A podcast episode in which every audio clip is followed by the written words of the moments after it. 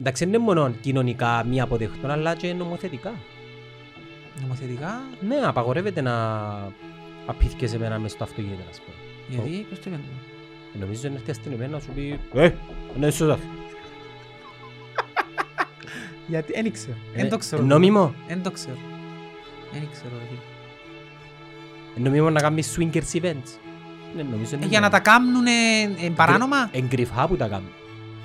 Κρυφά. Ναι, αφού είδα μια είδηση στην Αμερική που είχε μπουν τα μεγάλα. Δηλαδή αν έχει κάπου swinger event μπορεί να πάει αστυνομία και να τους πει να τους κόψει εξώδικο, να σου πει τι εννοείς. Δεν ξέρω, να μας γράψουν στα comments οι φίλοι μας οι δικηγόροι που παρακολουθούν. Νομίζω ρε φίλε έναν παράνομο να κάνουν. Νομίζω είναι παράνομο. Περίμενε, ένα λεπτό, μιλάς για events. Αν εγώ τώρα ας πούμε βρεθώ με ακόμα 10. Θα σου πω 10, θα σου πω 4. Ναι. Είναι κάτι παράνομο. Εξαρτάται που. Τι σημασία είναι όπου. Δεν ξέρω. Έτσι να βρεθούμε δημόσια. Ξενοδοχείο. Ναι ρε φίλε, είναι παράνομο. Το ίδιο πράγμα είναι. Τι είναι events και τα events που κάνουν. Κάνουν τα κάπου και αντί να 10 είναι 50. 50 άτομα είναι έγκρυψε. A nuclear explosion.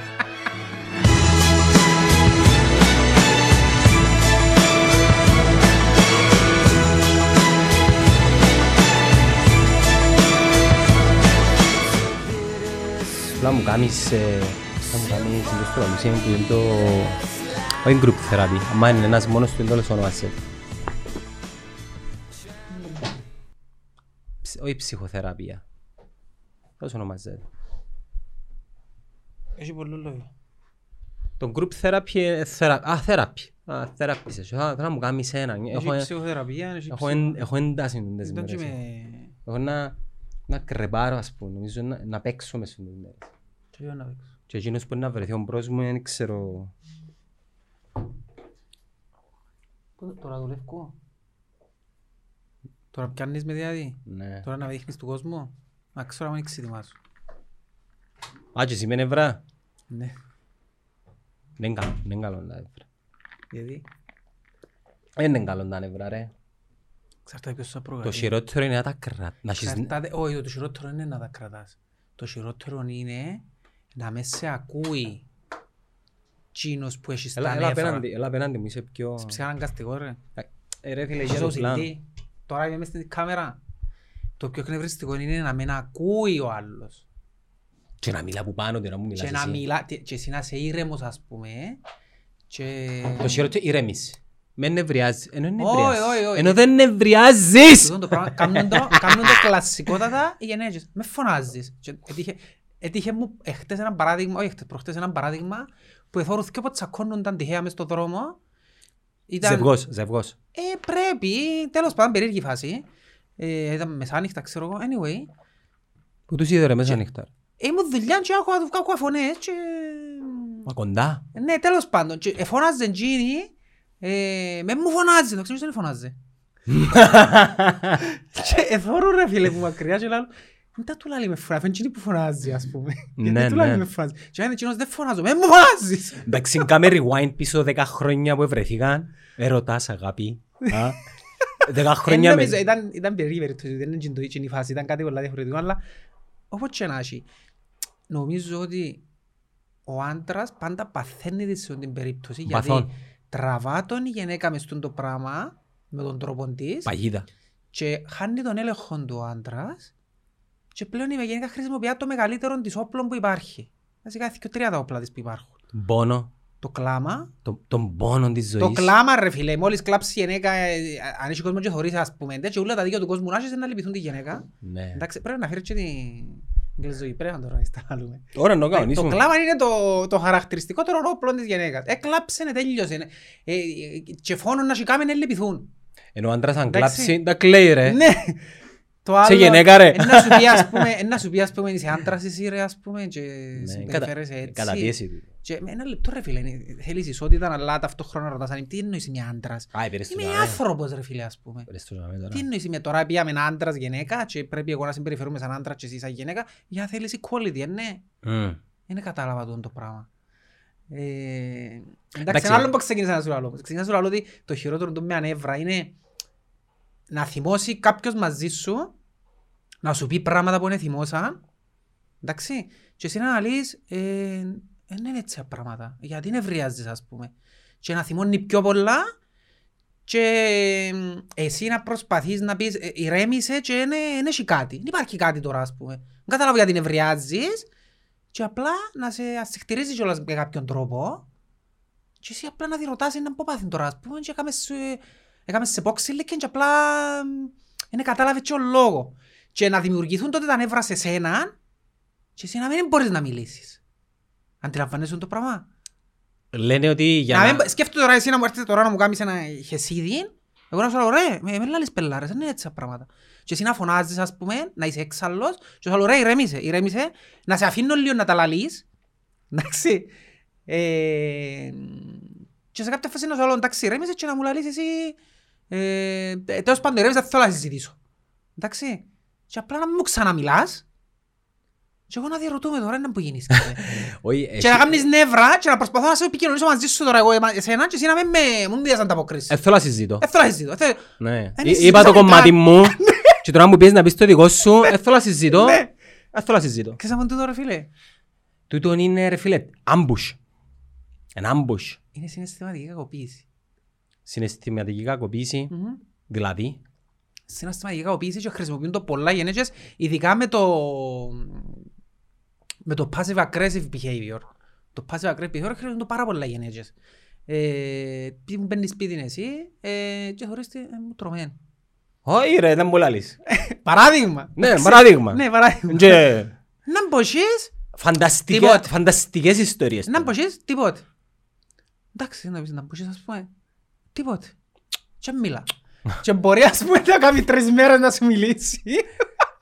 Και εσύ να διερωτάσαι, τι έγινε τώρα. Και να νευριάζεις, και να σου δημιουργά ένταση, νεύρα. Και τώρα μπορεί να κρεπάσεις να σου φταίχτες γιατί κρεπάρες. Ενώ την ίδια στιγμή μπορεί να μπαίνει έναν τρίτον πρόσωπο και απέναντι του να είναι οκ. Άρα ξεκάθαρα μαζί σου. Το passive aggressive είναι ότι είναι το silent treatment. Σιωπά και καρτερά να καταλάβεις εσύ να πώς. Ναι, αλλά πρέπει να καθοριστεί μια τακτική εκ μέρους μας. Είναι κακοποίηση το πράγμα. Είναι έναν είδος κακοποίησης. Αν τούτον που φορτώνεις. Ναι ρε φίλε, γιατί ο άλλος πρέπει να του πεις, ξέρεις, δεν είμαι καλά. Close up, δώσ' του κάτι ας πούμε. Δεν νιώθω καλά, έκαμε στον το πράγμα και ενόχλησε με, γίνει και τον ενόχλησε με. Μες σιωπά και να άλλεις τίποτε. Και... τι πρέπει να αντέψει ο άλλος να μπώσεις. Και η σιωπή παραπάνω νευριάζει τον άλλο. Πρέπει να υπάρχει μια τακτική για να λαλούς είναι οξυγονώνες λίγο. Τραβάς οξυγονό. Ναι, λαλούν το, να περνείς ανάση. Δοκιμάζω το, πετυχαίνει με μωρά μου. Με τα μωρά μου πετυχαίνει. Είναι δύσκολο ρε, γιατί να χάσεις τον έλεγχο. Ναι, δηλαδή τώρα θα του τη συμπήξω. Ηρέμησε, να μετανιώσεις ας πούμε. Εμάθα και περνάω, επειδή είναι σωστό.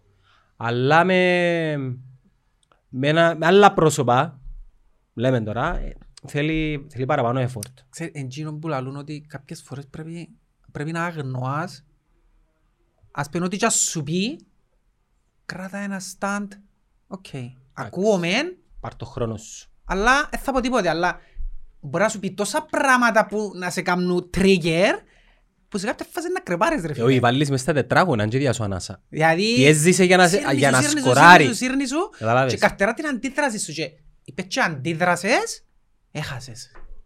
Θα χάσεις. Είσαι καταδικασμένος να χάσεις. Βασικά η νίκη είναι να με δώσεις αγώνα. Η νίκη είναι να με μιλήσεις. Μάλιστα. Να με μιλήσεις και να αφήσεις να περάσει χρόνος, να αποκάτσουν τα πράγματα. Αλλά είναι εύκολο. Είναι εύκολο επειδή να σου πω... γιατί ξέρει που να σου βατσίσει ο άλλος. Αν είναι και γνωστός σου καλά.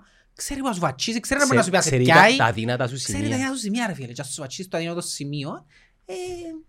Και ας πούμε το άλλο, εσύ σαν άντρας πρέπει να δείχνεις αν τώρα ήταν και I can take it. Ναι. Ενώ είπες μου το πράγμα.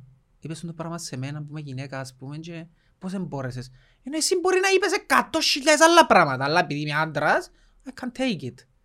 Εγώ ρε φίλε.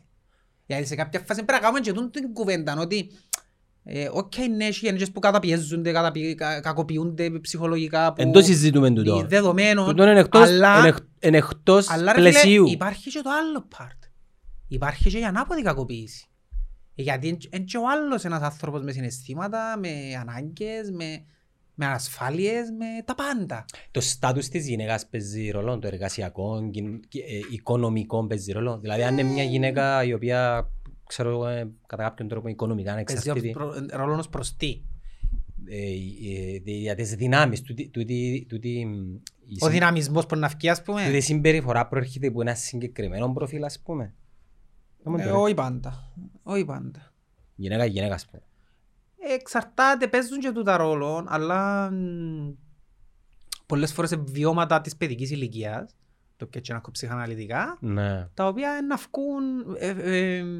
φκένουν στην ενήλικη ζωή. Γιατί αν το σκεφτείς, ουσιαστικά μέσα σου εσύ μπορεί να είσαι π.χ. 40 χρονών, αλλά δεν είσαι πάντα 40 χρονών. Επειδή έχεις περάσει πολλές τις ηλικίες. Ναι, μην είσαι τραύματα. Όχι, εκτός του τραύματα. Ζεις όλες τις ηλικίες. Είναι και φορές που νιώθεις 10 χρόνων, ας πούμε. Είναι και φορές που νιώθεις 5 χρόνων. Μπορεί να το νιώθεις το πράγμα. Ναι, είναι ένας εαυτός σου ο οποίος επέθανε όμως. Είναι πέθανε, είναι τούτο που θέλω να σου πω. Είναι πέθανε και ο εαυτός σου. Απλά εσύ πρέπει σε κάποια φάση να λαλείς. Ο θάψεις. Όχι, ο θάψεις. Να φέρεις τον ενήλικα να προστατεύσεις τον εαυτό σου. Δηλαδή, τώρα να συμπεριφερθώ, ναι μεν επέρασα την ηλικία των 5 και τώρα σκέφτομαι σαν 5-10, αλλά ταυτόχρονα επειδή επέρασα από τα 30 και τα 35 και τα 40, πρέπει να έρθω και να συμπεριφερθώ σαν 40άρης και να προστατεύσω εκείνον τον εαυτό μου, τον 10χρονο. Φυσιολογικό να ζεις όλους τους εαυτούς σου που επέρασες, ρε. Φυσιολογικό είναι το πράγμα. Ναι, αλλά το identity σου εντζήνων που σε καθόρισε που τα 10 ως τα 20. Άρα ο κύκλος σου θεωρείς εκείνο το πράγμα. Όχι, actually το identity σου ενός τα 6 σου που χτίζεται.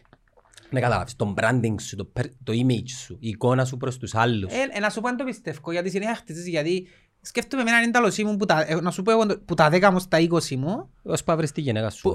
Όχι, που τα 10 ως τα 20 μου ήμουν ένας πολλά κλειστός άνθρωπος. Ενώ τώρα είσαι διαλέξεις τώρα. Σκέφτομαι, έναν μωρό κλειστόν, είναι μιλιούμουν, αντικοινωνικός, πολλές ανασφάλειες, πολλές φοβίες. Τούτο πώς δεν προέρχεται, τους γονιούς.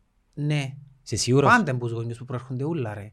Πάντα. Έναν μωρό για να μην αναπτύξει εμπιστοσύνη και αυτοπεποίθηση και ανασφάλειες είναι από τους γονιούς που ξεκινά. Και πολλές φορές, οι γονιές και κάνουν το εσκεμμένα. Όχι, απλά δεν ξέρουν. Ναι, και έρχεται με μάνιο άλλο έναν μωρό, ρε κουμπάρα, ξέρεις να μπορείς να κάνεις. Έχει γονιούς που συνήθως είναι overprotective του τη γονιή. Είναι υπερπροστατευτική με τα μωρά. Αν είσαι υπερπροστατευτικός. Ή πολλά αυστηρή, ας πούμε, υπερβολικά αυστηρή. Ναι, και αυστηρή σημαίνει ότι το μωρό μπορεί να μεγαλώσει, δεν τον αφήνεις να χτίσει αυτοπεποίθηση. Π.χ. έναν μωρό 4 χρονών και προσπαθεί να βγει πας στον τοίχο.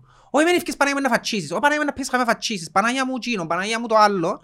Με τον τρόπο χτίζεις έναν μωρό που δεν θα έχει αυτοεπίθεση. Θα το αφήσεις να τολμά το μωρό. Του τον κάνω το πολλά με ο γιο μου. Ναι, και να επεμβαίνεις μόνο όπου υπάρχει κίνδυνος. Πραγματικός κίνδυνος, π.χ. δρόμος, να επέβω, να προστατεύσω. Θα επέβω, έχεις σκαλίντια με και να πέσει. Ας πέσει ρε. Ή το παράδειγμα με το κοντεψένεις τον τζάκιν και μένει ντζήσεις. Ας τον αντζήσει ρε κομπάρε. Ας τον αντζήσει. Ναι, ας τον αντζήσει. Πόσες φορές να του πεις. Δηλαδή πρέπει να αφήνεις το μωρό να εξερευνά και να μην παρεμβαίνεις στα πάντα και να του διαζηλήσεις. Ή θεωρείς το μετά στο σχολείο γονιούς που πιάνουν και πεβαίνουν στα θέματα του. Μπάρτε το μωρό να σου έχουν το πρόβλημα και να πέβει ο γονιός να το λύσει. Θα σε πανταζάμε. Τα οποία 10 χρόνια μετά. Θα σε πανταζάμε. Τον το κοπελούς σε κάποια φάση εσύ δεν θα είσαι εκεί. Θα είναι μόνον του. Πώς θα λύσει το πρόβλημα. Να καρταρών γύρω τους και μάνα του αρτέου το λύσουν. Στην Κύπρο νομίζω κάπως έτσι γίνεται. Γι' αυτό να μεγαλώνουμε μωρά τα οποία είναι ανασφαλείς ενήλικες, χωρίς αυτοπεποίθηση. Και τούτοι ας πούμε μπορεί να πιάνουν και θέσεις σε υπουργεία και σε. Εντάξει, ασχεδόν του, αλλά. Ναι, σημαντικό είναι. Που τα 10 στο 20 ήμουν τούτο, που τα 20 ήμουν στα 30 μου ήμουν κάτι άλλο, ακόμα ήμουν κλειστός. Και από ένα σημείο της ζωής μου και μετά, δηλαδή από τα 30 και μετά γίνει καλός άνθρωπος, γίνει πιο ανοιχτός, πιο social, πιο. Από τον άνθρωπο. Ποιος είσαι τελικά. Τι εννοείς ποιος είμαι. Είσαι ούλα. Γίνεται σε ούλα. Είσαι ούλα ο εαυτός σου, που ούλα τα στάδια της ζωής σου που επέρασες, κρατάς πράγματα. Και είσαι ούλα και τα πράγματα. Απλά εσύ φέρνεις μπροστά σε κάθε συνδιαλλαγή σου με τον οποιοδήποτε. Τον οποιοδήποτε αυτό σου εσύ επιλέγεις. Πάντα στο τέλος της ημέρας είναι εσύ που επιλέγεις ποιον εαυτό σου παρουσιάζεις. Δηλαδή, εγώ έρθω τώρα και κάτσω δαμέ και συμπεριφέρομαι όπως το 10χρονο που ήμουν, και κάθομαι έτσι, εγώ το επέλεξα. Αν έρθω δαμέ και κάνω σου το τυπούι, και το ξέρω, το επέλεξα τον εαυτό μου τον 35 π.χ., πάλι εγώ το επιλέγω. Γιατί νουλάμε στο νου μου ότι εγώ δεν επιλέξω τώρα πώς θα συμπεριφερθώ και ποιος είναι να είμαι. Ποιος είμαι τώρα, τι επιλέγω να είμαι. Στο τέλος της ημέρας εντός που λαλούμε ότι τα πάντα είναι επιλογή δική μας. Δηλαδή έχει ο κόσμος που λαλεί, μα μπορούσε να γίνει έτσι, μα έφτεν τζίνος, έφτεν... Όχι. Όλα είναι επιλογή μας. Δηλαδή, που τη στιγμή που κάτι γίνεται, σημαίνει επέλεξες το. Εντάξει, έχει πράγματα που δεν τα επιλέγεις, π.χ. θάνατος, π.χ. έχει κάποια πράγματα που δεν τα επιλέγεις. Αλλά είναι επιλογή σου το πόσο θα σε επηρεάσει το πράγμα. Είναι επιλογή σου το πόσο θα τα αφήσεις να σε επηρεάσει. Όλα είναι επιλογές δικές μας. Και στο τέλος της ημέρας πρέπει να είμαστε έτοιμοι να αναλάβουν και την ευθύνη των επιλογών. Δηλαδή, έκαναν την επιλογή, αναλαμβάνουν και την ευθύνη ότι ναι, σε κάποιους δεν αρέσει, σε κάποιους δεν θα αρέσει, να κρυθώ. Με τον τρόπο που ένας άνθρωπος φτάνει στο να νιώθει. Να νιώθω και με αυτόν του ότι... Εγώ λέω το ελευθερία. Ναι, at the end of the day ας πούμε, να νιώθω ότι ρε κομπάρε, μπορεί να έχασα το πράγμα, μπορεί να έχασα τον άνθρωπο, αλλά μέσα μου νιώθω ότι έκανα ό,τι μπορούσα. Αν το νιώθεις τούτον, είναι πάρα πολύ σημαντικό. Και αν μην νιώθεις ούτε ενοχές, ούτε τύψεις, ούτε μα μπορούσες να κάνω έτσι, μπορούσε... Άμα νιώθεις ότι εδώ και στο 100% σου, τότε να νιώθεις και τον που λαλείς ελεύθερος. Ότι ρε κομπάρε, προσπάθησα. Δεν ήταν επιλογή μου να... Να μαλλώσουμε. Μαλλώσαμε, οκ. Εντάξει, προσπάθησα. Εν έχει κάτι το οποίο δεν μπορούσα να κάνω παραπάνω. Έχει πολύ κόσμο όμως που μηνίσκει και κολλά σε ένα σημείο όμως. Ο εσμός ρε. Ξεκολλάς. Ο εσμός ρε. Προχώρα, είναι σημαντικό. Ο εσμός. Είναι δηλαδή τσάμε που μπαίνει ο εγωισμός πάνω πουλα. Το οίκο είναι... Το οίκο μπορεί να υπερνικήσει όλα τα συναισθήματα τα οποία ονομάζονται αγάπη, φροντίδα. Αν είσαι εγωιστής, δεν μπορεί να είναι χτες της γυναίκας σου, σημαίνει ότι καταρρίπτεις όλα τα άλλα. Να σου πω κάτι, είναι καλό να είσαι εγωιστής. Κάπου έχεις μια λάθος έννοια του τη λέξη εγωιστής. Ο εγωιστής είναι να σέβεσαι και να αποδέχεσαι και να αγαπάς τον εαυτό σου, όμως να μην είναι υπερβολικό τούτο. Νομίζω έχει ένα σημείο που να μην είσαι ναρκίσος. Να μην είσαι ναρκίσος. Ναι, να μην είσαι ναρκίσος. Ευκιάβασα πολλά τώρα τελευταία για τους ναρκίσους συγκεκριμένα. Μπορείς να τους καταλάβεις τους ναρκίσους. Έχουν ένα πάτερ. Ναι, φυσικά έχουν πάτερ. Και οι ναρκίσοι, γιατί κάποιος είναι ναρκίσος ρε. Σίγουρα κουβαλά και εκείνος. Ξέρεις να μπαίνει ο ναρκίσος σε κάποιο φάση της ζωής του που ήταν μωρών. Εβίωσε μια απόρριψη. Συνήθως είναι από γονιό που τη βιώνει. Την απόρριψη. Ότι I'm not good enough. Ότι ένας γονιός ο οποίος είναι κάποτε λίγο καταπιεστικός, κάποτε λίγο προς το μωρό. Λαλείς για τον Ρονάλντο ότι είναι αρκίσος. Γιατί το θεωρείς τον άνθρωπος να αρκίσω. Γιατί το θεωρείς ότι... Ρε φίλα σου πω κάτι, θα σου πω τι θεωρώ τον αρκίσω, διότι μια εικόνα του θεωρούμε. Οπότε δεν το ξέρω, δεν τον είδα στην πραγματική του ζωή για να έχω άποψη. Οπότε μπορώ να σου πω για ανθρώπους άλλους που έχουν ναρκισιστικά στοιχεία, που όντως, ξέρω ανθρώπους που ναι στην παιδική τους ηλικία κάπου η σχέση τους με γονιών τους δεν ήταν επαρκής. Δηλαδή δεν νιώσα σαν μωρόν ότι ο γονιός μου αγαπά με όσο πρέπει και ό,τι κάνω είναι να με αποδεχτεί. Εντάξει, τα μωρά είναι μόνο τούτο που θέλω. Τούτο το πράγμα ο ναρκισσός βιώνει το μόνιμα. Γι' αυτόν προσπαθεί στην ενήλικη του ζωή μέσω του να... Αρχάς υπάρχει εξωστρεφής και εξωστρεφής ναρκισσός. Ο εξωστρεφής φαίνεται, φωνάζει. Εντζήνος που είναι να μειώσει τον άλλο για να εξυψωθεί ο ίδιος. Εντζήνος που λέει εγώ είμαι ο καλύτερος, εγώ είμαι εκείνος. Είναι που κάνει στην ουσία ο ναρκισσός. Προσπαθεί να νιώσει ασφάλεια μέσα του ότι ναι ρε, είμαι καλός, είμαι αποδεκτός. Εν τούτον το θέμα. Σχεσιακόν το πρόβλημα με έναν γονιό που για μένα ξεκίνησε. Ο εσωστρεφής ναρκισσός είναι ένα άλλο πράγμα. Ο εσωστρεφής ναρκισσός έχει και την ανάγκη να του αναγνωρίζεις ότι είναι σπουδαίος, να του αναγνωρίζεις ότι είναι σημαντικός. Αλλά δεν θα σου το δείξει loud. Αναμένει ο άλλος να καταλάβει μόνος του. Και συνήθως εν τέλει στη δουλειά τους, εν πολλά τελειομανείς, δεν θέλουν να νιώσουν ότι έκαναν κάτι λάθος και να πει ο μάστρος τους ή οποιοςδήποτε ότι δεν ήταν σωστή. Αλλά πρόσεξε, θα επιδιώξουν να τους το πεις.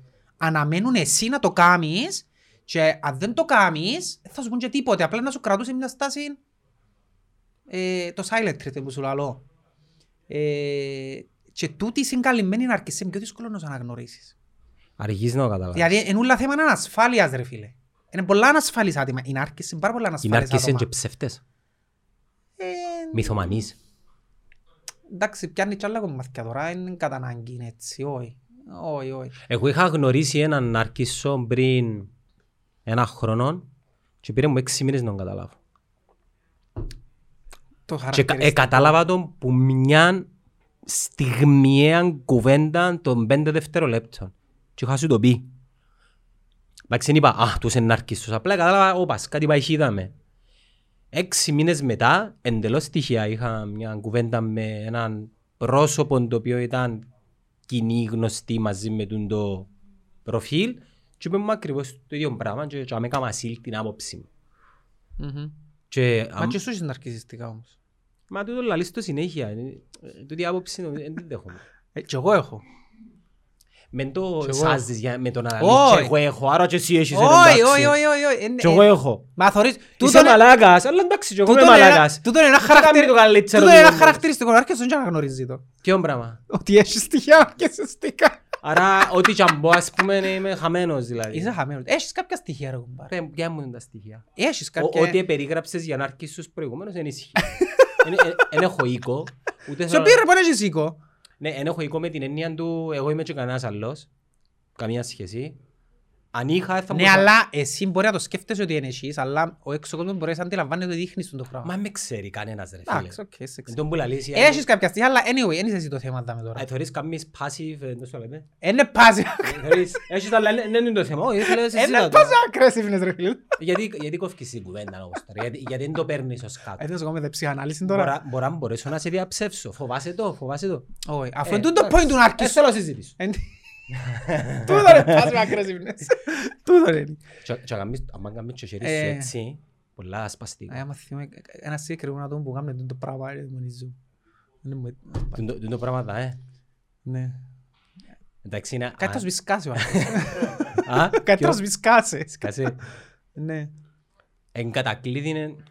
Αλλά anyway, για να σου κλείσουμε πολλά λούσαμε ότι αν βάλεις τον εγωισμό, ο εγωισμός αν μπει πάνω που όλα ρε φίλε, υπερκαλύπτει τα πάντα ο εγωισμός. Έτσι όπως έλεγαν ότι ο εγωισμός είναι καλά να έχεις εγωισμό, τον υγιές εγωισμό, το να προστατεύεις τον εαυτό σου, το να νιώθεις τούτο που σου είπα καλά με τον εαυτό σου, να έχεις πάντα μπροστά τον εαυτό σου ρε φίλε. Να υποστηρίζεις την άποψη σου. Ασχέτως της άποψης. Να μην ακολουθάς τα πρέπει ας πούμε της κοινωνίας.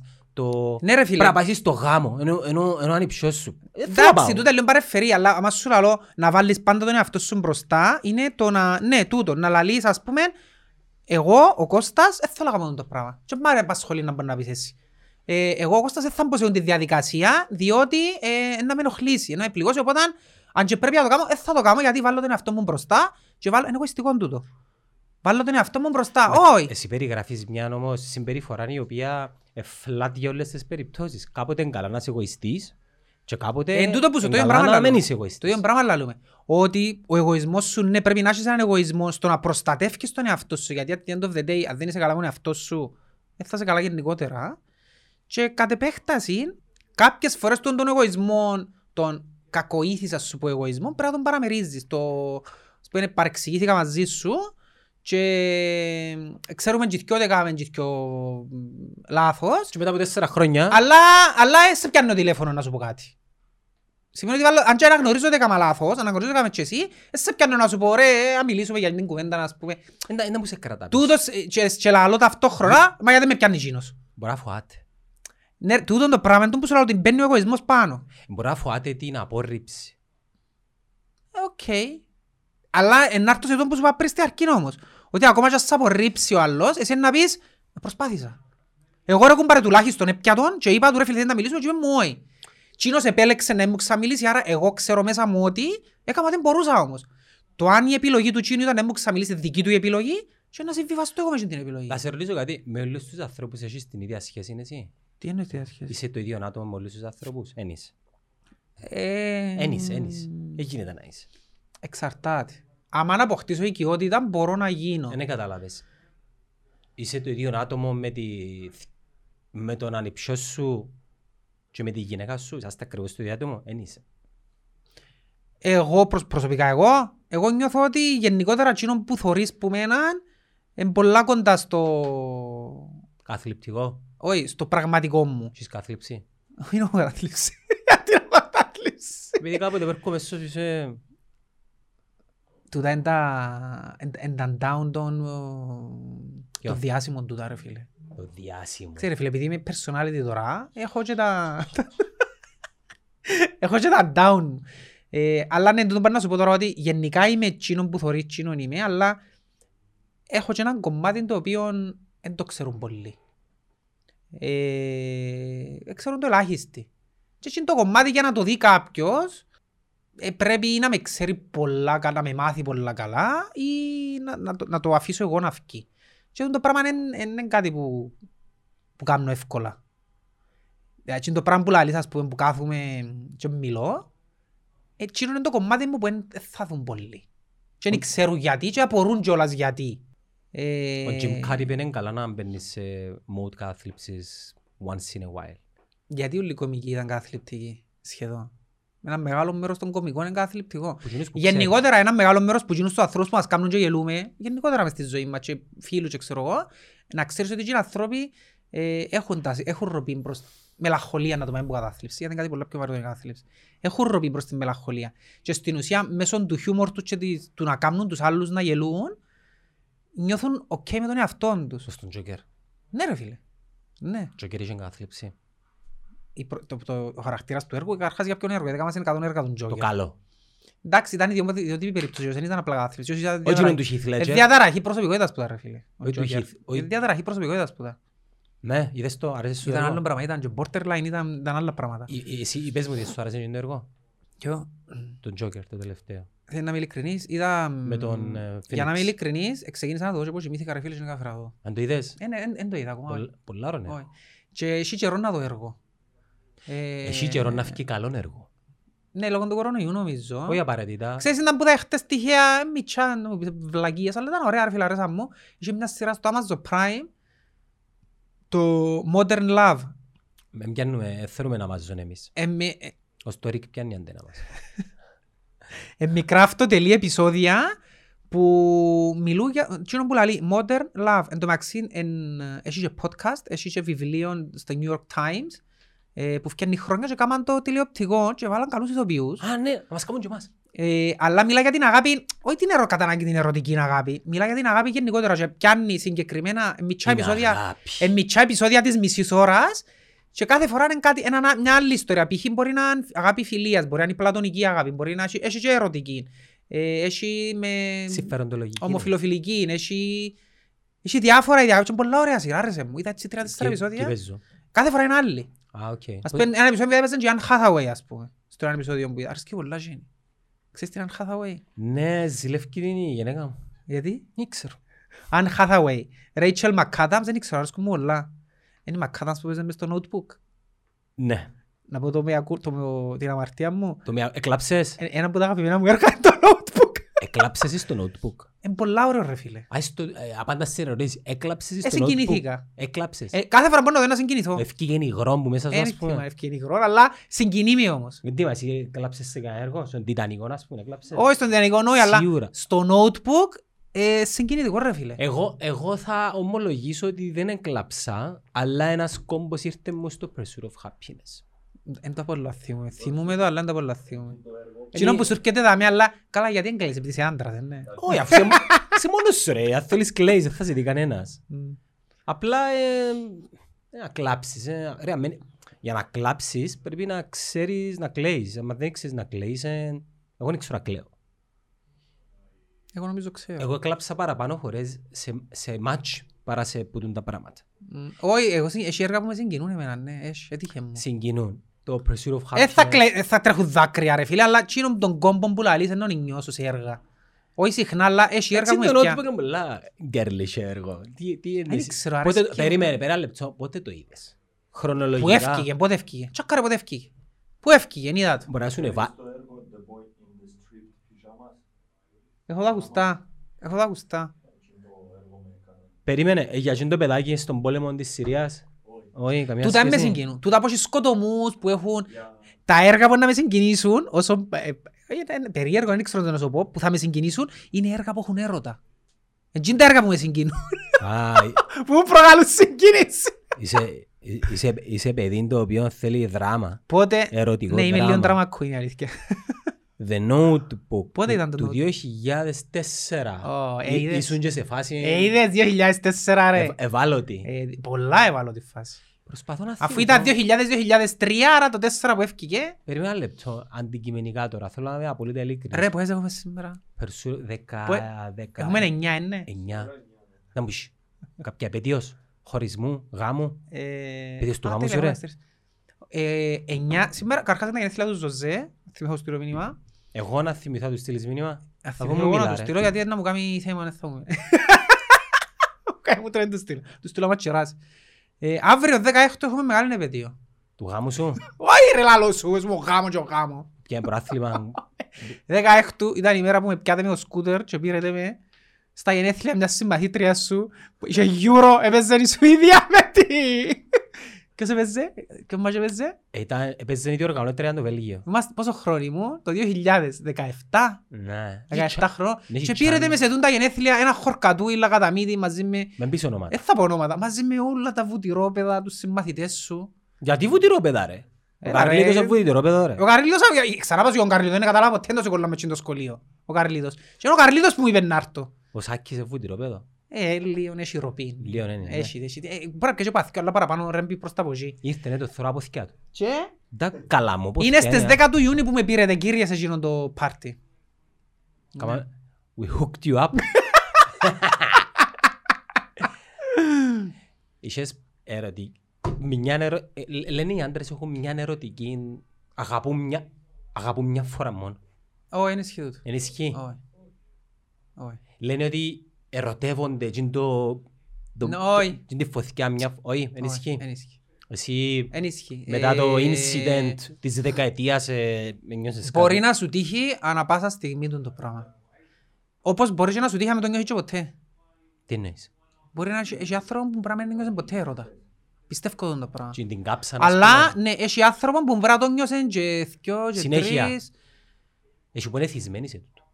Δεν ξέρω αν μπορώ να σου πω ενεθισμένη, αλλά το να το ζήσεις, ας πέντε τώρα, εσύ είσαι 40 χρονών, είναι πολλά παράλογο να το ζήσεις στα 20 σου και να το ξαναζήσεις σε 10 χρόνια, ας πούμε. Να το ξαναζήσω. Με άλλον άτομο εννοώ σου. Είναι και παράλογο. Μπορεί να το ζήσεις, ρε φίλε. Δεν ξέρω. Ναι, δεν ξέρεις, αλλά λαλώς ότι δεν είναι παράλογο να συμβεί. Μπορεί να συμβεί. Ενώ σου είναι επειδή, επειδή ερωτεύτηκα στα 20 μου, σημαίνει θα ξαρροδευτώ ποτέ ξανά στη ζωή μου. Τι εννοείς να μου κάνεις. Πες είσαι παντρεμένος, έχεις μωρά, μεγάλα. Φίλε, εξαρτάται πες συνθήκες του, τα πράγματα μας σου τύχουν. Εξαρτάται πες συνθήκες. Πες συνθήκες της ζωής σου, τότε είναι όπως τώρα. Δεν ξέρεις πότε θα σου τύχει. Βάλε σου ρε σενάριο ρε. Μα αν δεν το ζήσεις, δεν μπορεί. Βάλες μου σενάριο, να σου απαντήσω σε σενάρια. Νομίζω μπαίνει και ηθική μέσα. Ρε φίλε, αν δεν το ζήσεις, δεν μπορείς να το αντιληφθείς. Και γι' αυτό που δεν μπορείς να κρίνεις κιόλας κάποιον που τυχαίνει το πράγμα. Διότι. Ή κάποια. Δεν ξέρεις. Ούλη την ιστορία. Ούλη την ιστορία. Και δεν ξέρεις εντάλλως το βίωσε. Είναι πολύ σημαντικό. Έναν πράγμα να το βιώσεις. Έρχομαι εγώ τώρα και λαλό σου... Επέλεξες πως η χαρά ένιωσα που πήγαινε στους 8 το ΑΠΟΕΛ. Δεν μπορείς να το καταλάβεις γιατί δεν το έζησες. Του είναι το παράδειγμα τώρα. Τι ήταν. Ήταν λίγο ακραίο. Αλλά έρχομαι τώρα εγώ και λαλό σου ρε φίλε. Είμαι 38 χρόνας ερωτεύτηκας ας πούμε. Να πεις με βλάκας. Έτσι εννοώ. Τι είναι ερωτεύτηκες 38 χρόνας ας πούμε. Ερωτεύτηκες π.χ. Επειδή δεν το έζησες, δεν ξέρεις, δεν μπορείς να το καταλάβεις. Εσύ είχες μια ερωτική να απογοητεύσεις, ναι. Μια, νομίζω μια. Η οποία διέρχησε πολύ καιρό. Πιθανό. Και εγώ είχα μια, διέρχησε μια εύτομα.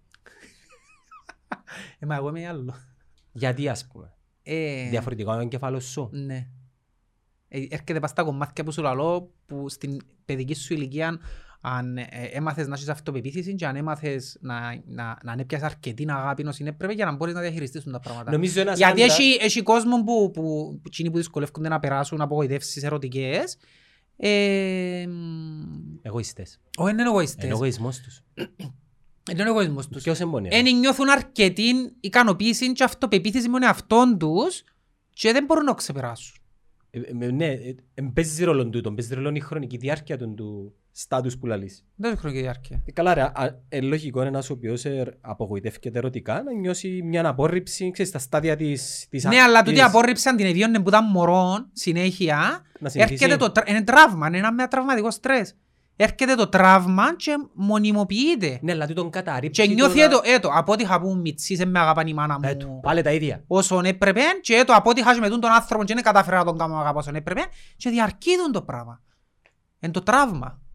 Γι' αυτό είναι πολύ σημαντικό να βιώσεις κάτι τόσο τραυματικό και να το ξεπεράσεις, όπως εσύ λάρεις μια εβδομάδα, ξέχασες το. Να ζηρέψεις βοήθεια, ρε φίλε. Να γυρέψεις έναν άνθρωπο να σε βοηθήσει. Επαγγελματία εννοώ, όχι. Όχι επαγγελματία. Αν βρεις έναν άνθρωπο να σε βοηθήσει γιατί ζουν το τραύμα, να το φέρεις όλη στη ζωή μετά και να το ανακαλείς. Έχει άνθρωπους οι οποίοι μπορείς να σε κάνουν και καλύτεροι, η θεραπεία μπορείς να σε κάνει καλύτερο. Λένε ότι, μιλώ για τους άντρες τώρα, επειδή είμαι άντρας και νίξω τις γυναίκες, λένε ότι ο άντρας είναι πραγματικός άντρας, αν δεν απογοητευτεί ερωτικά έστω και μια φορά στη ζωή του. Να το περάσει. Τι σημαίνει πραγματικός άντρας, ρε. Ρε φίλε, εγώ όταν πέρασα κάτι πολλά άσχημο. Πραγματικός άντρας. Ρε φίλε, ένα άσχημο. Για να το διορθώσω με μείνουν σκηνές, ένας άντρας, αν δεν νιώσει ερωτική απογοήτευση στη ζωή του, είναι.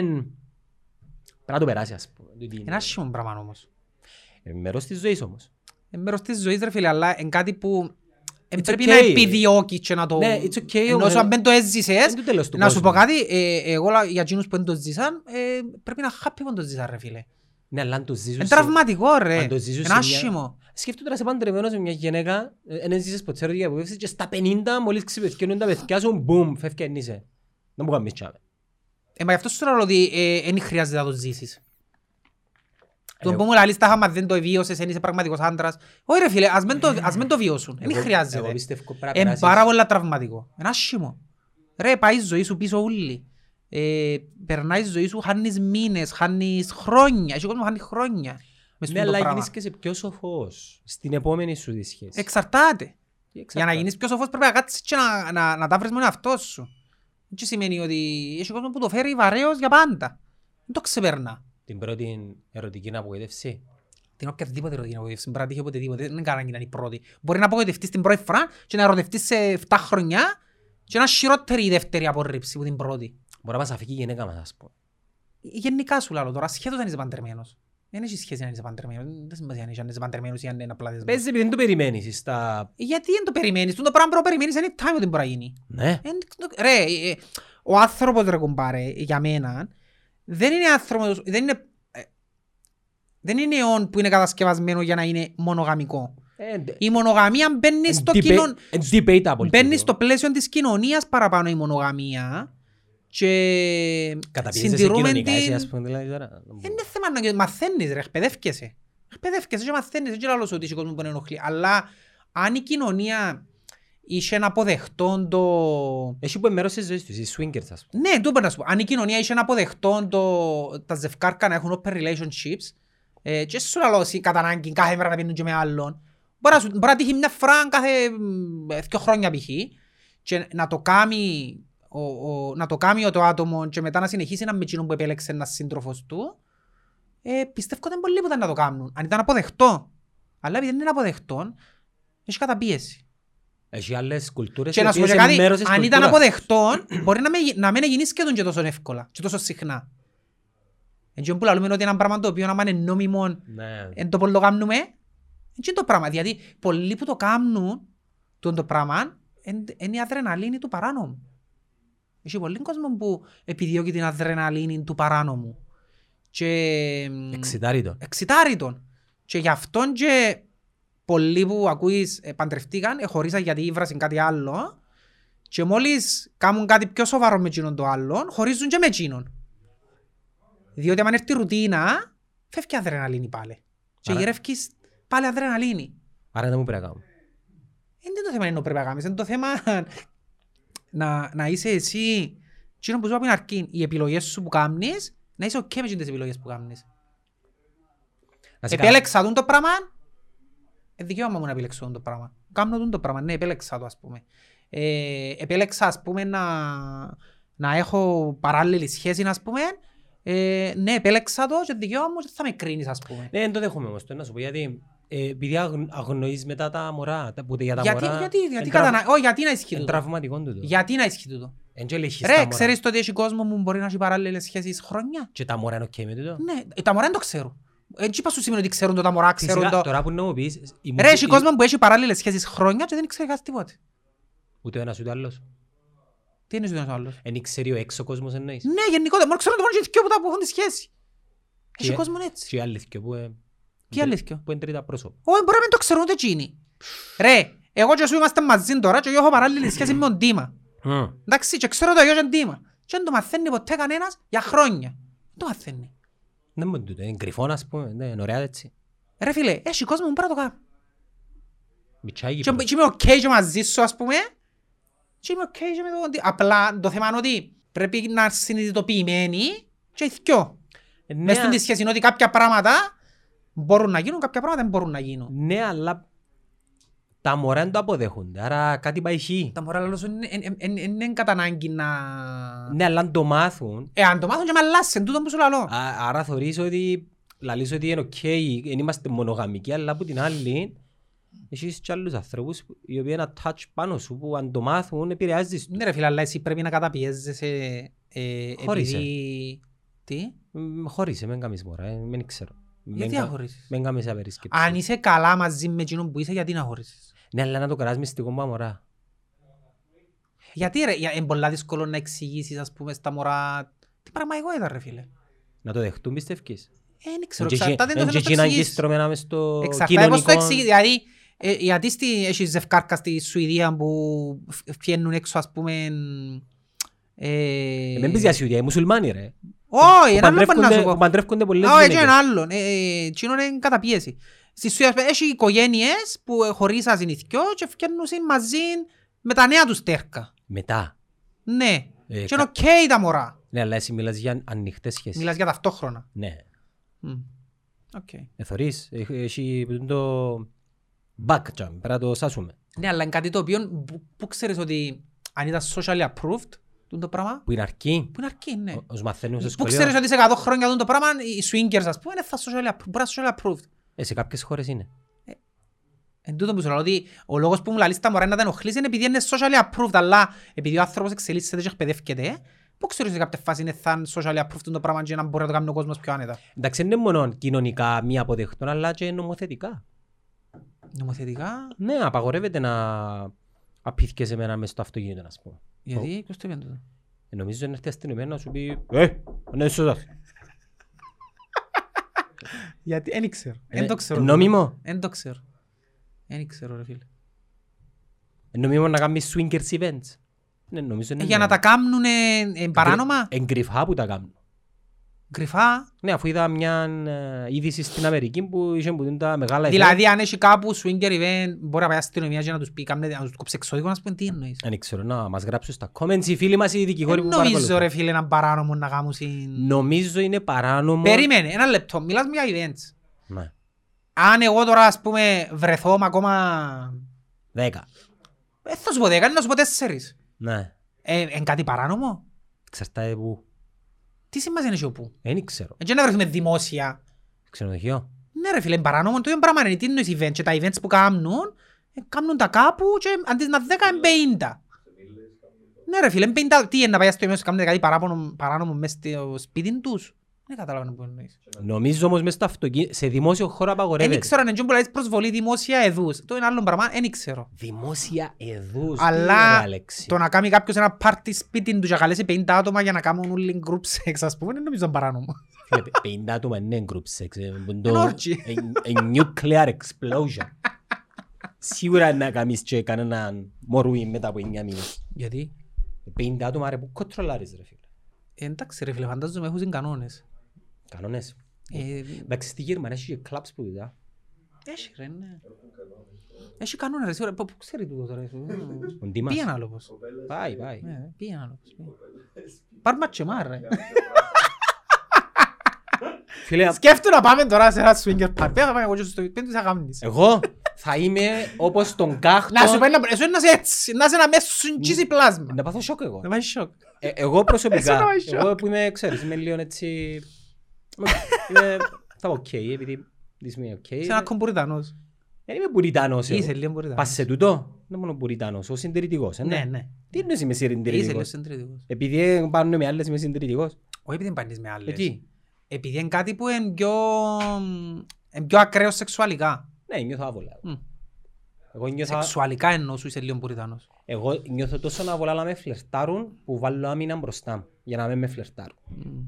Χωρίς να λέω ότι φλερτάρουμε. Εγώ τούτον κάνω το ασυναίσθητα. Τι, φλερτάρεις εσύ? Όχι, έχω άμυνα το να με... Δεν μπορούν να με φλερτάρουν. Ασυναίσθητα όμως πεινά. Σταμάτα ρε. Είδες καμιά να φλερτάρει ποτέ? Έτσι μαζί σου 24 ώρες. Με φλερτάρουν εμένα. Ρε αφού στον καιρό που μίτσες εμένα ήταν το θέμα μου ότι με προσεγγίζαν να μου μιλήσουν. Φοβούνταν με. Ήταν το ύφος μου. Όχι, ένα πρόσιτο το ύφος μου ρε φίλε. Σου τα παγορευμένο φρούτο. Είμαι λίγο απρόσιτος ρε. Και δεν μπορεί να με προσεγγίσουν εύκολα. Νομίζω η γυναίκα η οποία θέλει να πάει φλερτάρει ξέρει που θα πάει. Και που εκπέμπει σήματα κάποιος. Άμα δεν εκπέμπει σήματα. Γι' αυτό δεν με προσεγγίζουν κιόλας. Δεν είχα γενικά να με προσεγγίζει. Έτυχε μου να μου κολλήσουν ας πούμε. Αλλά πολλά σπάνιο πράγμα. Ατάκ, έκανα σου WhatsApp. Δεν ξέρω. Σεξουαλικού περιεχομένου. Λεκτικά σεξουαλικού περιεχομένου. Τι εννοείς λεκτικά σεξουαλικού? Μωρό μου, ας πούμε. Μα από άγνωστον άτομο. Που γυναίκα ρε. Ναι, άγνωστον τι εννοείς? Δεν έχει σημασία. Όχι που γυναίκα σου. Δεν δέχτηκες ποτέ έτσι ένα κόλλημα ανθρωπίνο? Δεν το σκέφτηκα, δεν ξέρω, δεν είμαι σίγουρος. Νομίζω πως εγώ. Μα ξέρω τι μαλαλί μου παίζουν πολλά ρε φίλ. Και εμείς τσιμούμαστε. Δεν μπορεί να σου κάνω. Το θέμα είναι να είσαι happy με το. Το θέμα είναι να είσαι happy, ναι. Ναι, μα καταπιέζονται. Έχει πολλούς που καταπιέζονται. Έχει πολλούς που καταπιέζονται, ναι. Θα πω όνομα τώρα. Πώς καταπιέζονται? Να σου πω μετά. Πώς το θα σκεφτώ. Είναι ένας ο οποίος που ήταν πιο νεαρός, έκαναν και πλάνα πως είναι να. Δεν πάει όνος μου κάπου. Έως πάντα. Όπως και να έχει.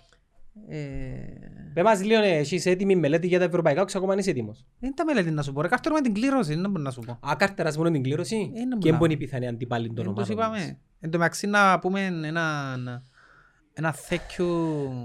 Σε ποιους? Σε ποιον? Σε παιδιά που είναι στο Κιφίνες, στο φόρουμ. Ναι. Που... Μπαίνεις και μέσα ακόμα. Μπαίνω. Ναι. Και διαρωτούνται ποιος είναι που είμαι. Θα τους πω ποιος είμαι όμως. Μες στον group δηλαδή, μες στο φόρουμ διαρωτούνται ποιος είναι που είμαι. Ένας ευρώ. Θα με βρω. Εσύ που με ξέρω. Αλλά θα με δώκουν νομίζω. Να σε δώκουν. Εσύ που ξέρουν ποιος είμαι. Αλλά έχει άτομα ας πούμε που μου έστειλε τα αναλυτικά τα ευρωπαϊκά όλα. Χωρίς να ξέρει ποιος είσαι ας πούμε. Ξέρει ποιος είμαι. Ναι. Ξέρει ποιος είμαι. Ναι, ποιος που μου τα έστειλε. Και έστειλε μου τα ούλα. Εσύ ξέρεις ποιος εμπόνιο, ξέρεις ένα nickname. Ξέρω, είπε μου ποιος είναι και τυχαία... Ξέρω τον που μητσί. Τους νομίζω είναι τον Αθιούμ, αλλά λέγω Αθιούμ εδώ. Άντε ρε. Ναι. Ποιοι μπαίνουν μέσα και γράφουν ακόμα? Μπαίνουν πολλοί που γίνουν που θυμάσαι. Και οι παγιοί τότε. Μπαίνουν στην αρκετή. Παπά να είμαι και με κάθλιψη, σοβαρό μιλάς. Μπαίνουν αρκετή, ναι. Γιατί κάνουμε ένα messenger ας πούμε να μιλούν. Δεν ξέρω ρε φίλε, είναι άλλη χάρη του φόρου. Δεν μπορώ να ξέρω. Παραδοσιακό. Νιώθω ότι να επιστρέψω στο παρελθόν. Και επειδή είπας, εγγράψας είναι ότι είπα πολλές φορές πράγματα που τα είδα από εκεί μέσα. Ναι. Κλέφκες ατάκες. Εμπνευματικά δικαιώματα. Κλέφκες ατάκες. Να πω ότι κάποια πράγματα έκλεψα τα από εκεί μέσα. Άρα φίλε μου είναι... Ρε φίλε, είμαι ειλικρινής. Κάποια πράγματα... Είσαι στην γραφική ομάδα μου πίσω συνδυάζει. Εν απόψεις κάποιο, π.χ. το κλαβέτας που σου είπα την άλλη φορά, είναι που μέσα από το είδα. Κλαβέτας. Άρα τα πνευματικά δικαιώματα ανήκουν αλλού, είναι δικά μου. Αλλά εσύ κόσμο μου μπορούν να τους πω να έρθουν δάμε αν θέλουν ρε φίλε. Να έρθουν. Ναι. Καλές τους εσύ που... You run the show ας πούμε. Anyway και... Μένε με τους αντιπάλους. Εντάξει. Έχει τσάσει ομόνια, γνωστή αντιπάλη της. Νομίζω καλύτερα να καρτρούμε την κλήρωση ρε φίλε. Το θετικό για την ομόνια είναι ότι ακόμα και να αποκλειστεί που το... Τσουλού. Που Champions League έχει μεγάλες πιθανότητες και για το Europa και για το Conference. Καλά, διότι... είναι πιο δύσκολο μου πέρσι. Άκουμε. Η πιθανή αντιπάλη της στο Champions League ρε, είναι Δυναμό Ζάκρεπ, Ολυμπιακός, Young Boys, Ερυθρός Αστέρας. Ο Τσαμέ για μένα είναι ανεπιθυμήτη. Που Τσαμέ και κάτω είναι αντιπάλη που χτυπά Λούτο Γκόρετς, Μάλμο, Κλούζ, Λέκια, Σέριφ, Φερεσβάρος. Να βγάζεις που μπορεί. Είναι υπέρβαση, κάποιες είναι υπέρβαση, μπορεί. Και αν προκριθεί που το γύρο πάει play-offs. Αν προκριθεί πάει στον τρίτο προκριματικό του Champions League. Αν πάει ούτε καν στα play-offs. Όχι, και εξασφαλίζει το group του Conference. Του Conference. Ναι. Αν αποκλειστεί στον τρίτο του Champions League, πάει στα play-off του Europa. Και έχει ένα chance να μπει ο Μιλούς. Έχει chance να μπει του Europa. Περίμενε, μην έτσι αμέσως στον τρίτον προκριματικό είναι τα στείλαν την παλούς. Δεν μπορούμε να πούμε ρε φίλε ακόμα γιατί... Μπορεί να είναι πιο εύκολο που το... Πάνω κάτω είναι ήδη με τους που σου είπα. Αν περάσει η Δυναμό, ο Ολυμπιακός, η Γιούγκ, ο Ερθροαστέρας είναι τούτη. Συν η... Γινήσκεται προκλήρωση. Συν οι Rangers νομίζω και αν μπορεί άλλοι. Ναι. Τέλος πάντων. Επιάν πρωτάθλημα τούτη. Το σημαντικό είναι ότι... Πάμε μετά από πόσα χρόνια ρε. Αν πάει, όχι κάμπος. Το σημαντικό είναι ότι αν πάει μετά αν αποκλειστείς στο δεύτερο, πάει στο Europa League και για μη πιθανή της αντιβάλλει έναν τούντο στυλ. Σκέντια, Δυναμό Τυφλίδας, Ζαλκύρης, Αλασκέρ της Αρμενίας. Στο Europa. Μα για να πάει... Ο Μιλούς του Europa. Δεν μου λες ρε. Τέτοιο στυλ. Και ακόμα και αν αποκλειστεί και από το Europa και πάει στα play-off του conference, οι πιθανοί της αντίπαλοι είναι τύπου Ρίγα Λετωνίας, Ελσίνκι, Λίνφιλντ, Λουξεμβούργο, Σαχτόρ της Λευκορωσίας. Πάρα πολλά. 80% είναι έναν πιο μιλούν ομονία. Του conference. Ρε φίλε, πρέπει να αυτοκτονίσει για να μην ήμπει. Καθαρή αυτοκτονία. Μπορεί τρία chances. Πρέπει να αυτοκτονίσει. Να πάει με περσινή ομάδα να το χτυπήσει. Ναι, πολύ σημαντικό το ίδιο Κορμοντής. Πότε είναι το πρώτο παιχνίδι? 25 του Ιούλη. Του Ιούλη, ματσιπάνω εκεί, άρα μπορεί να κάνουμε και μεταγραφές ρε. Έχασες τον Κριάτσβιλ φίλε μου. Τι εννοείς έχασα τον? Δεν τον έχασα. Όχι ρε φίλε, ένα λεπτό. Είναι ένας παίχτης πολλά καλός, εντάξει, πολλά καλός. Εξαιρετικό γράμμα της μάπας, ξέρει μάπαν πολύ, να αρέσκει μου σαν παίχτης. Ήταν ο καλός τους. Έχει ένα ερωτηματικό με τους τραυματισμούς οι οποίοι... Μα τότε δεν μας τα λες πριν. Περίμενε ρε φίλε, σταθεροί μες στο CV του οι τραυματισμοί. Αν δεις το CV του, έχει πολλούς τραυματισμούς. Μες στη χρονιά, τα 2/3 της σεζόνας σου βγάλει, είσαι happy. Η Ομόνια κάνει μια πρόταση. Εντάξει, για μένα είναι αρκετά ψηλή. Πόσα, ξέρεις? Δεν ξέρω, που ακούγονται. Ναι, 300 ας πούμε. Πολλά λεφτά. Και βάλαν του κάποια, από ό,τι ακούετε, χωρίς να ξέρω σίγουρα εγώ, βάλαν του κάποια incentives, αν παίξεις τόσα μάτς, μπόνους τούτον, μπόνους τούτον, μπόνους τούτον. Και δεν του άρεσε. Και πήγαινε ο Μανιταράτσι εδώ και του πιο πολλά. 400 ας πούμε. Ναι, και πιένεις το Αποέλ. Τον το πράγμα θεωρείς το εσύ ήταν της Ομονίας. Δηλαδή αν ο Ντίμα ρε φίλε αξίζει, γιατί για μένα είναι ο Κρασβίλης και 250.000 αξίζει. Και εδώ κάτω Ντίμα 300, αν και αξίζει 250. Και εσύ έδειξες τους 400. Ρε φίλε, sorry, δεν θα του δω 400. Επειδή παίζεις εσύ κουμάρι, γιατί είναι κουμάρι. Μπορεί να βρει λεφτά, λένε ότι βρει λεφτά. Ρε φίλε, ακόμα και αν βρει λεφτά. Διάς 400 εν overpay. Διάς 400.000 σε έναν παίχτη που η αξία του 250. Οκ, να δω και κάτι της παραπάνω. Εδώ και σχεδόν τα διπλάσια. Μα νομίζω η κίνηση του Πετρίτη ήταν παραπάνω κίνηση εντύπωσης. Και ήταν κίνηση εντυπωσιασμού. Και να σου πω κάτι, στο ίδιο σημείο είναι το Αποέλ. Γιατί για να σου το πω απλά, έχασαν τον Ζαχίτ. Έχασαν τον. Εντάξει, όπως φαίνεται. Είναι ελεύθερος. Ναι, είναι ελεύθερος ο Ζαχίτ. Και έπιαν τον Κρασβίλη. Στην ουσία, στον ίδιο παρονομαστή είναι. Ναι. Σε εισαγωγικά. Και έπιαν και τον Κιβιτάλια. Καλώς. Εδώ και είναι 600.000 να αγοράσει. Να μου λες ρε. 600.000 αγοράσει είναι το συμβόλαιο του. Και εγώ λαλώς ρε φίλε. Δηλαδή εδώ και έναν 1.000.000 σχεδόν για ένα χρόνο. Για πωλήσεις είναι πολλά λόγια του. Δεν ξέρω. 1.000.000 για να πιάσεις έναν παίχτη ο οποίος ναι, είναι καλός, γεμώνει περιοχή, έχει καλό κράτημα, ξέρει μαπά. Πολλά καλός. Πρόσεξε κάτι όμως. Δεν έχει τη δυνότητα του Ντάρπισχαϊρ. Δεν έχει τη δυνότητα του ποτέ. Δηλαδή θέλω να σου πω, είναι έναν κολτσί των 20 γκολ στάνταρ. Πώς έβαλε πέρσι? Έβαλε 15 αρκά. Εμπολά ρε. Ναι ρε φίλε, αλλά έχει σέτερφορ και σέτερφορ. Ο Κιβιτάλια είναι ένας σέτερφορ 10 με 20. Θωρείς το, στην καριέρα του τσίνωνε το range του. Ρε πολλά γκολ 10 με 20. Ναι ρε φίλε, πρόσεξε. Εξαιρέσεις όμως. Ναι, αλλά άμα δω εγώ 600.000, συν 300 στο συμβόλαιο 900.000, γιατί να μην πιω έναν Ντάρπισχαϊρ αγιάρ. Εν εσύ. Γιατί να πιω έναν παίχτη το 10-20 και να μην πιω έναν τον 20-30 με τα λεφτά. Συν το ότι το Αποέλ νομίζω θέλει άλλο. Συν το ότι το Αποέλ 5-6, 10 παίχτες που θέλει. Θέλει 11 παίχτες. Πες μου ποιος είναι ο παίχτης του, της εντεκάδας του, που του χρόνου είναι να παίζει βασικός ας πούμε. Ο Ζόχο. Ποιος? Ο Ζόχος. Ο Ζόχος δεν ξέρω, έχω ερωτηματικό. Ακόμα και οι ίδιοι Αποελίστες αφισβητούν το. Αφισβητούν τι? Ότι είναι να ξαπαίξει μάπα. Τώρα είναι. Και 20 πρέπει λιώσουμε. Από σέρα γράφουμε. Δεν ξέρω. Αλλά anyway, έχουμε άλλο 5 λεπτά. Οπότε, ο Ζόχος φορείς τον ακόμα είναι στην τη φόρμα του που ήταν προ-τραυματισμού. Εντάξει, οι στόπερ τους έτσι είναι τίποτε σπουδαίο. Κι έμπανε. Έτσι είναι ο Βραζιλιά, ούτε καν τον όδος ένα θύμα. Και όσο φέραν τον Γενάρινο ένας, ναι εντάξει, οκ, ενός δούμε. Είχαν έναν επιθετικό εγγλέτσιο νόμις. Ναι, αλλά και τον Κιβιτάλια, οκ. Πες εγκαλυφτήκαν για μέ. Καλυμμένοι.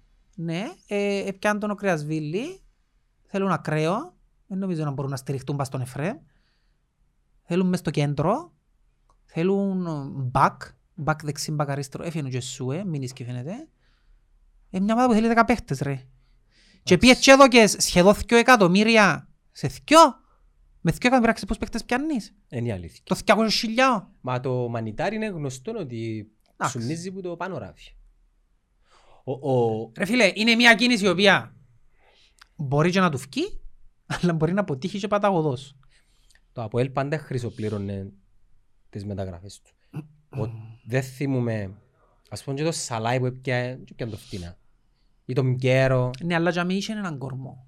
Θα μιλούμε για μια ομάδα που δεν υπάρχει κορμός τώρα. Θέλω να σου πω το ΑΠΟΕΛ, δεν πήγαινε ποτέ να πιέ παίχτη κανέναν. Και έγινε σπουδαίος παίχτης. Στις παγικές εποχές, Σταύρου, Γεωργίου και τούτα, μιλώ για τη σύγχρονη εποχή.